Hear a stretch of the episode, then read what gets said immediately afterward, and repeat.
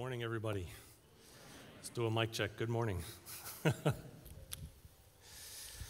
so, when I was young, my grandmother had uh, been divorced for quite some time, and she met and married a man named Walter. I was about 13 years old at this time. I think this picture is where I was 16 or 17 there. And uh, Walter and I really hit it off. Um, I spent as much time with Walter as I could, kind of soaking up the wisdom of a man who'd lived a hard life. He'd lost several children. He'd lived through the Depression. His first job was at age six, and he knew things. And I enjoyed spending time with him. Uh, one of my favorite um, sayings that he would use uh, would pop up quite often when we were talking about politics or life or current events or world events or really any kind of heavy subject. Um, I would ask him a question or suggest a topic, and everything about his posture would change. Sorry. He would lean forward and he would look at the floor or look at his hands, and he would get really quiet. And he would say, You just touched a nerve. I loved when he said that because I knew what was going to follow was going to be a fascinating perspective on whatever that subject was. You touched a nerve. What Walter was conveying when he said that was that all of the other things that could be talked about had to be set aside because this one thing, whatever it was, whatever it happened to be, it took over and consumed his thoughts, and he had to focus on it. That's what Jesus is doing in the parable that we're going to look at today.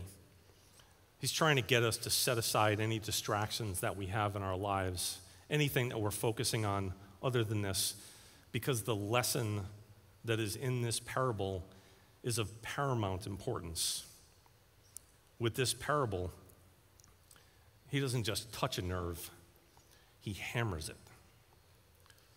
Would you please join me in prayer? Father, we uh, thank you for this morning as, as Larry prayed, Lord. I echo everything that he prayed. And uh, with that perspective, Lord, it is such a privilege to gather together in the safety of this room, in the safety of fellowship with one another, and learn from your word. And we don't want to miss that, Lord. Thank you so much. We just praise you in Jesus' name. Amen. So let me set this up. Imagine you're retiring. Just imagine that just for a second. You've worked your entire life so far, scrimping, saving, making smart financial decisions, self denying decisions, denying yourself all the things you would have loved to have done for the sake of saving for your future. And now you're ready to finally launch on this next season of life, and it's exciting and it's hopeful. And then imagine you wake up in the morning and you turn on the news and you see the man who's been managing your retirement fund being walked out of his office in handcuffs. So you pull out your phone, you open up your app to check your balances, and it's all gone. Every penny is gone. Now imagine you happen to be in the same room as that man, and you see him standing off in a corner looking all wretched and crying out to God for forgiveness. Maybe you're disgusted by that. Maybe you lift, you'd wish that lightning would just come down and split his head open or the, the roof would cave in. You've been faithful and hardworking. You've checked all the boxes. You've done all the right things, but this guy, he's just pure evil. How dare he even attempt to, to approach God, let alone ask for forgiveness? But then you hear Jesus declare that not only is that man forgiven, but that he's justified in God's eyes. Did that touch a nerve? So let's read the parable. We're in Luke 18, verses 9 through 14. He also told this parable to some who trusted in themselves that they were righteous and looked down on everyone else. He said, two men went up to the temple to pray, one a Pharisee and the other a tax collector. The Pharisee was standing and praying like this about himself God, I thank you that I am not like other people, greedy, unrighteous, adulterers, or even like this tax collector. I fast twice a week. I give a tenth of everything I get. But the tax collector, standing far off, would not even raise his eyes to heaven, but kept striking his chest and saying, God, have mercy on me, a sinner. I tell you, this one went down to his house justified rather than the other, because everyone who exalts himself will be humbled, but the one who humbles himself will be exalted. This parable doesn't carry the same amount of weight or oomph for us as it did to the audience that Jesus was speaking to, and that's because we don't know any Pharisees or tax collectors. And unless you're a student of Bible history, you really can't wrap your head around what these two types of people represented. So we're going to spend a little bit of time exploding that. We're going to look at um, who tax collectors were, who Pharisees were. But before we do that, we're going to look at the first line of this section because there's something in there that we don't want to gloss over. It's extremely important. And in that first sentence, what Jesus does is he describes who his audience is, who he's talking to. So, verse 9, he told this parable to some who trusted in themselves that they were righteous and looked down on everyone else. So, not only does he tell us precisely who he's talking to or who his audience is, but in doing so, he draws a clear distinction. There's only two sides that a person can be on the side that he's directly addressing or the other side. He doesn't leave any room for innocent bystanders. Jesus puts these people, the righteously arrogant, on one side, and on the other side are those people, those who are in held in contempt by this side. And what we have to do as hearers of this message is decide which side we're on. Are we these people who consider themselves more righteous than others? Or are we those people? None of the above is not an option. Of course, the obvious answer for those, those of us who don't want to be the bad guy is well, of course I'm one of those people. I'm not one of those arrogant people. Those folks can go take a long walk off a short pier. But Jesus, he doesn't make it that easy for us. Again, he's jackhammering on an open nerve here. And the reason he doesn't make it that easy for us is because of the very specific characters that he uses to illustrate these people and those people. So here's where we're going to dive into who tax collectors and Pharisees are. Let's start with Pharisees. At the time when Jesus spoke this parable, the people of Israel had already had a long and storied existence of difficulty. They had spent centuries, generation after generation, in exile, in captivity, in slavery, in poverty, and as conquered people, all because of their disobedience to God. They had enjoyed many times of wealth and power, but all of those times of kind of being on the mountain, so to speak, had ended with falling off the ledge because of their own disobedience. They were a people who were afraid of their own frailty. They were completely aware of their own unrighteousness. They'd been humbled over and over again, and they knew it was only a matter of time before it happened again. Enter the Pharisees into the picture. The Pharisees were born out of a group uh, that came along about 300 years before the birth of Jesus, and they were born out of the scribes or experts of the law. The scribes were people who devoted their entire lives to basically Xeroxing the, work, the Word of God one letter at a time.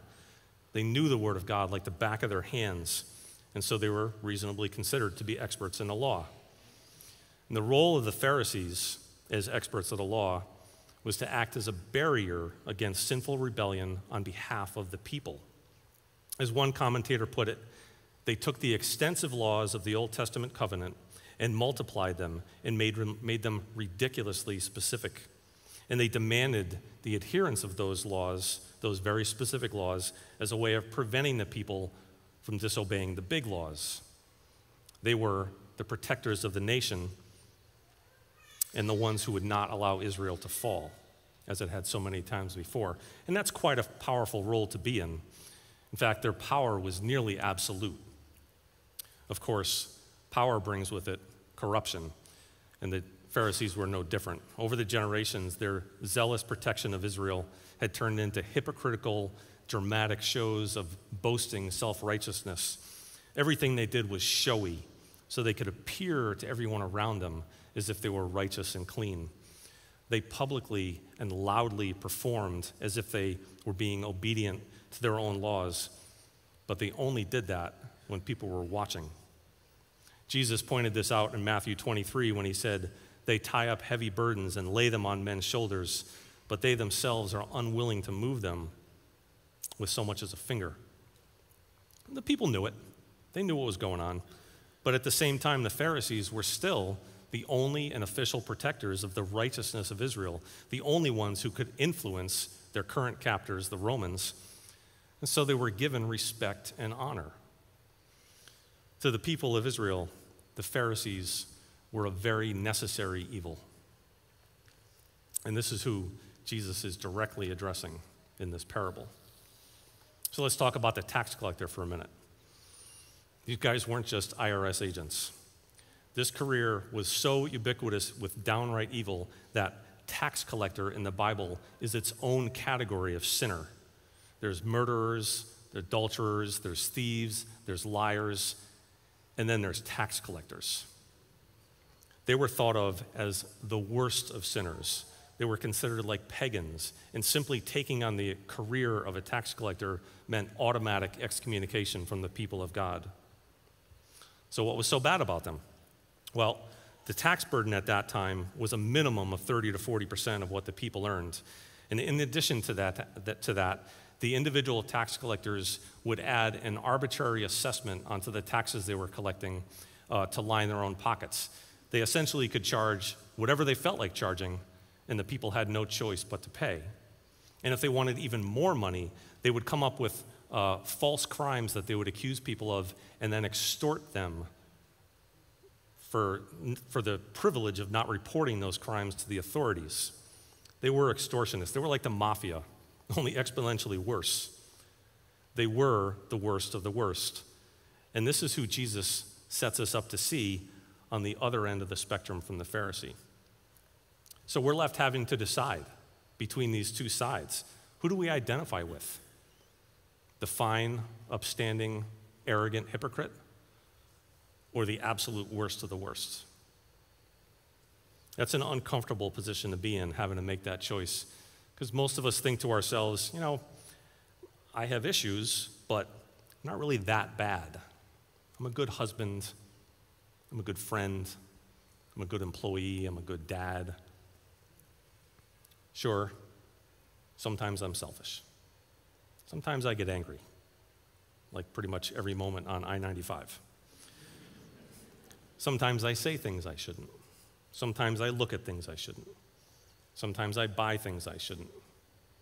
I can remember last year in the middle of COVID, the UPS truck or FedEx truck coming down the driveway, and my wife looks at me and says, Amazon again? Really?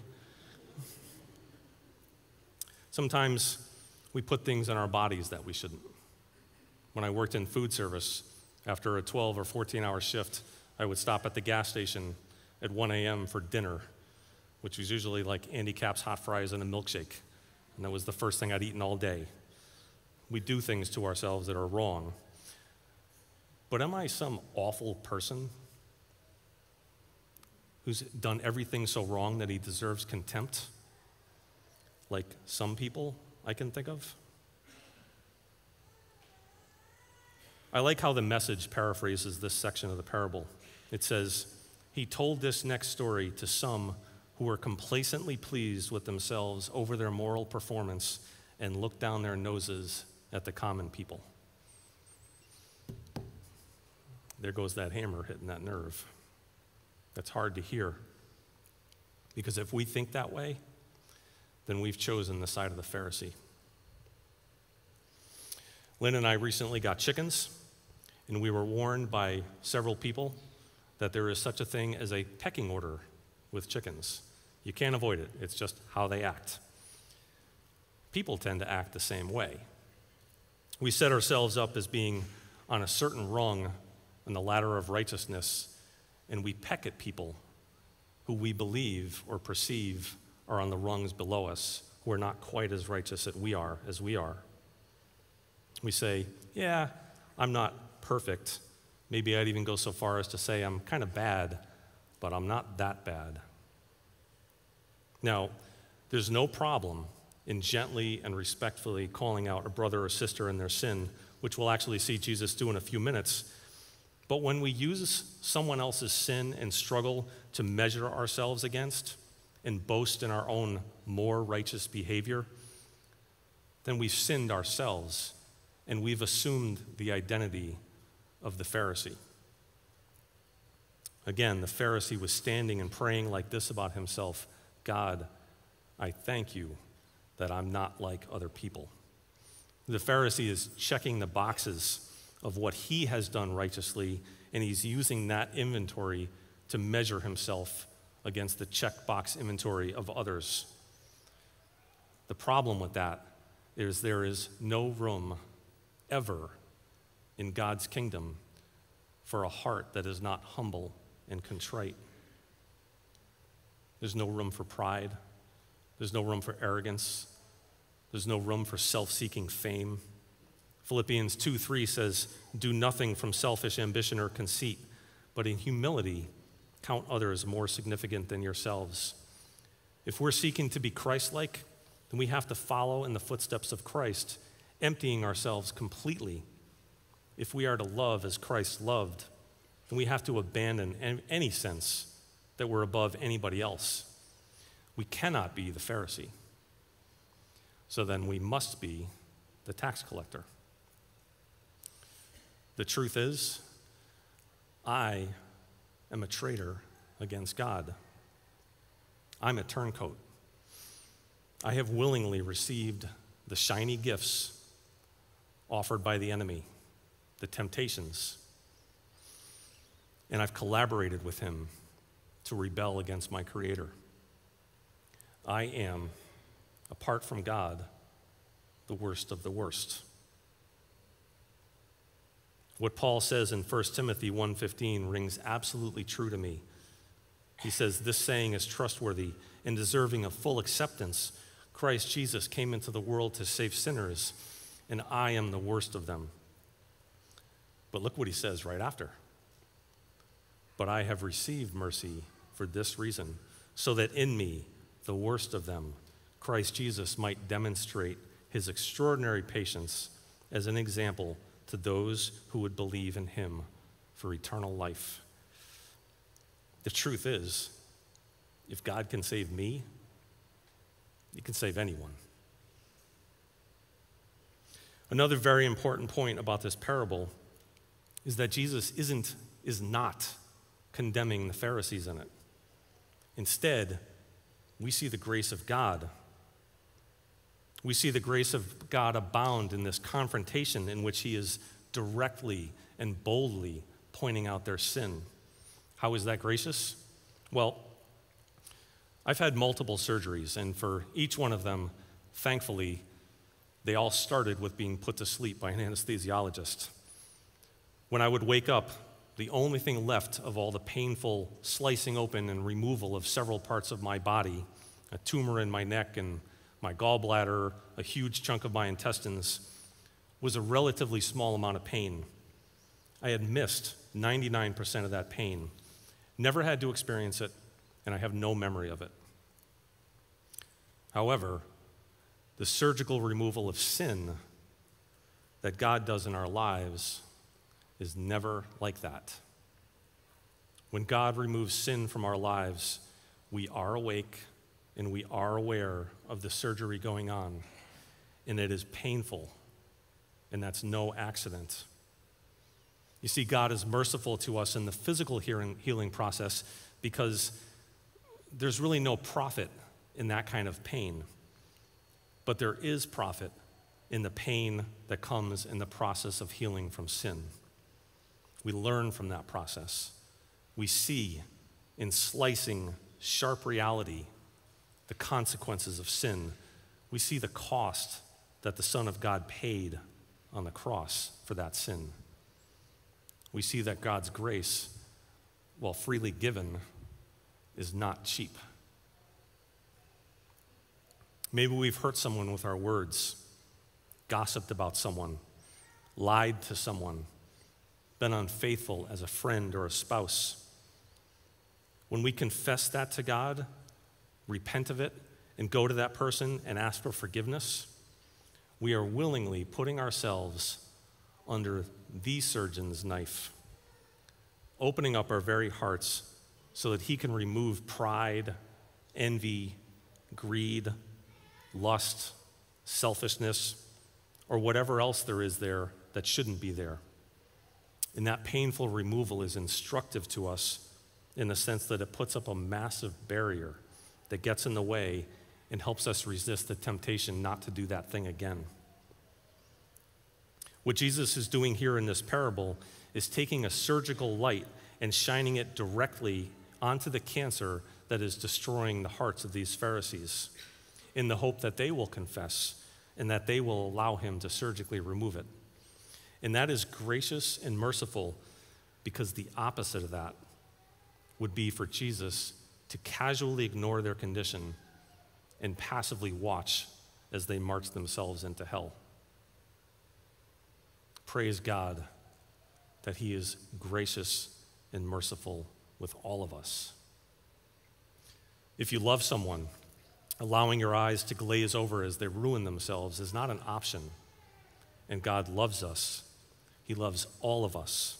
He loves those of us who believe we are too far gone to be saved. Maybe we've, we're addicts and we've stolen and ruined lives.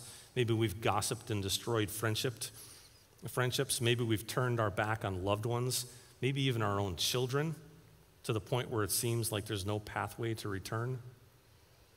And he loves those of us who have deluded ourselves into thinking we're all that in a bag of chips. As the saying goes, Jesus loves us enough to accept us just the way we are when we come to him, but he loves us too much to allow us to stay that way. So, if the love of Jesus is such that he wants to heal us, how does he go about doing that? Well, a brother of mine is home right now healing up from a horrific break to one of the bones in his leg.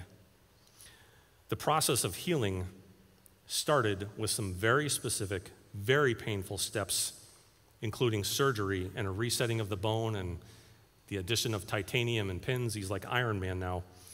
I guarantee you he was very thankful to be asleep for all that. But those, if those initial steps hadn't taken place in the order that they were taken, healing would never occur completely. In the same way, there's a process of healing from sin and the effect that, the effect that sin has on us. And if there's breath in your lungs right now, then you have been damaged by sin. Maybe that damage came as a consequence of something that you did, like making destructive choices or hurting other people or yourself. Or maybe that damage came as a consequence of things beyond your control, like abusive parents or some kind of trauma in your life that you couldn't avoid or escape. Either way, sin has infected all of our lives and done damage to all of us. So, what's the process of healing from sin? Well, if you have your Bibles, let's open up to Matthew chapter 4. We're going to start at verse 23. And it says, Jesus went throughout Galilee, teaching in their synagogues proclaiming the good news of the kingdom and healing every disease and sickness among the people. And now let's skip ahead five chapters to chapter 9 and read this paragraph. Jesus went through all the towns and villages, teaching in their synagogues, proclaiming the good news of the kingdom, and healing every disease and sickness. You see what happened there? Two paragraphs, five chapters apart, virtually identical to one another. When a section of scripture is bookended like this, it's significant. It doesn't happen often. So when it does, it's a signal for us to pay special attention to what's in between those two bookends. This bookended section between chapters 4 and 9 is known as Jesus' Sermon on the Mount. In his sermon, he talks about the effect that worldly things have on our spiritual and emotional health. He talks about anxiety and worry. He talks about being judgmental.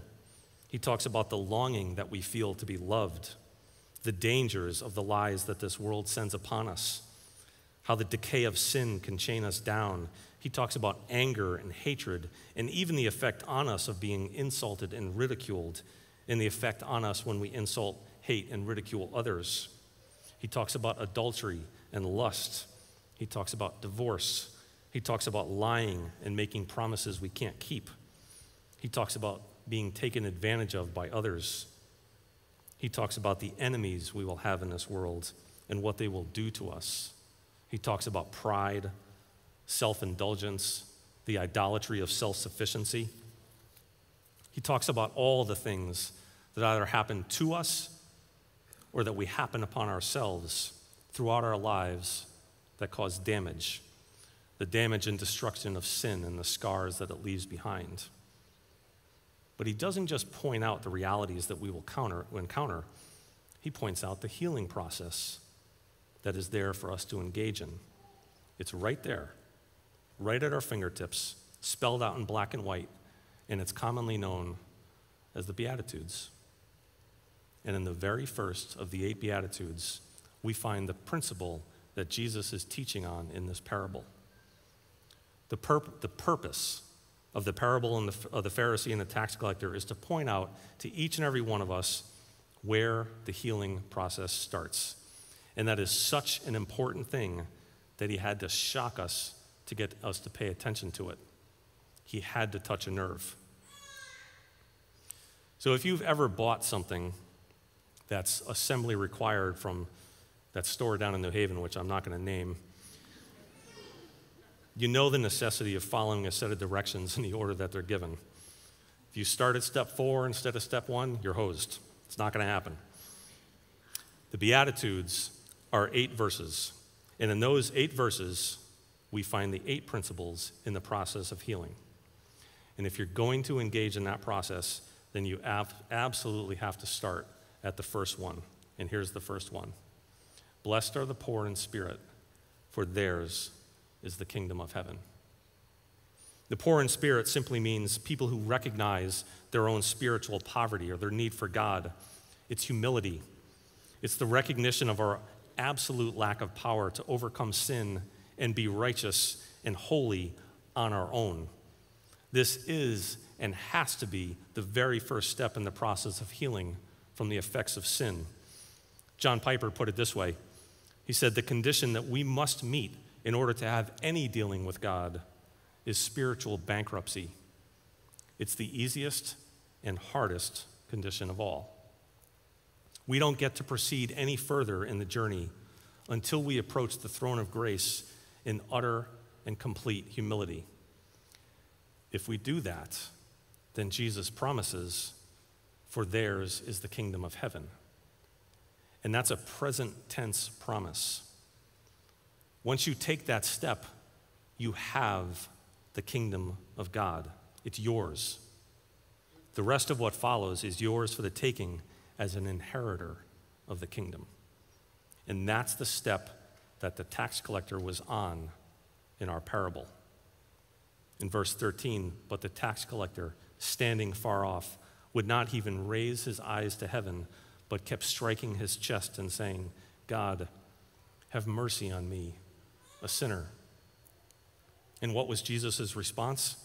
He said, I tell you, this one went down to his house justified rather than the other, because everyone who exalts himself will be humbled, but the one who humbles himself will be exalted. See, the kingdom of heaven now belonged to this man because he had confessed and repented. The first step is hard. The rest of the steps are more easily accessible, and they result in healing and sanctification. Mourning over our sin, being meek, hungering and thirsting after righteousness, being merciful, being pure in heart, being peacemakers, enduring being strained from the standards of measurement of this world These are the principles of healing that Jesus sets out for us to follow. Now, okay, maybe you're thinking to yourself, I can see that there's a process, but it sure would be easier to engage in it with others who are also seeking to engage in it, and especially with people who are farther along in that process and who have already experienced healing and victory. Maybe who can encourage, encourage and guide me. Well, one place you can find exactly that is right here in this room tomorrow night and every Monday night. You'll find me and my wife Lynn here engaging in that process. You'll find dozens of brothers and sisters in Christ engaging in that process of healing. And we do it together. And I'd like to personally invite you to join us. Not that we're special, we're just a bunch of those people.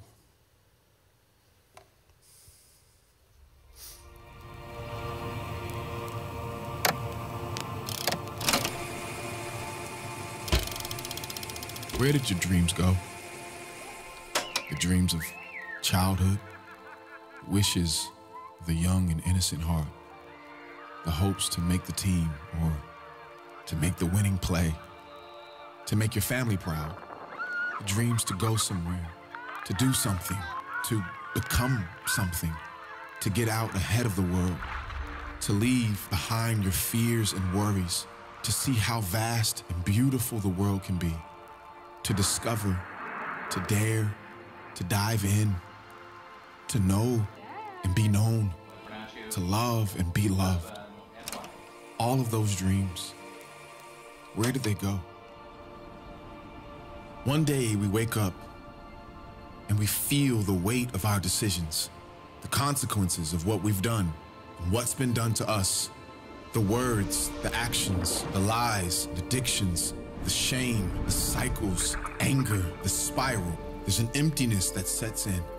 And all the years, the days and the dreams that are gone, we wake up and realize we're not as strong as we think we are.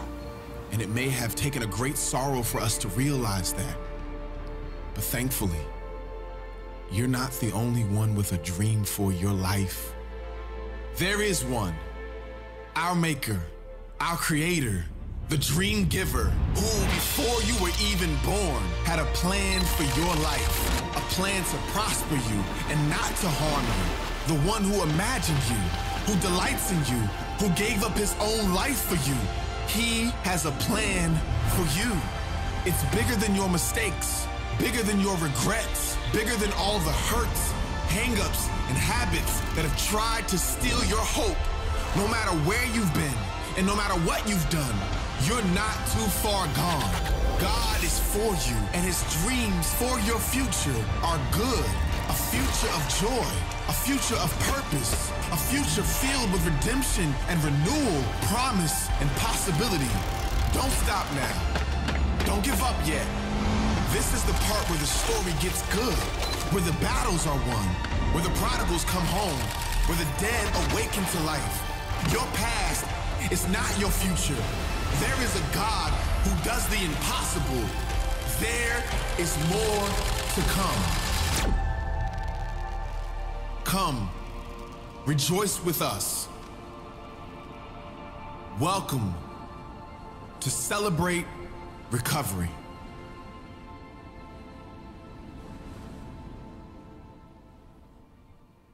You know, God laid it all out for us in black and white. And whether it's at Celebrate Recovery, or in a small group, or in a Bible study, or knitting on the patio, going for a hike, grabbing coffee, the point is we engage in this healing process together in fellowship with one another. So, however you can find it, be vulnerable, be real with each other, and we can heal. Thank you.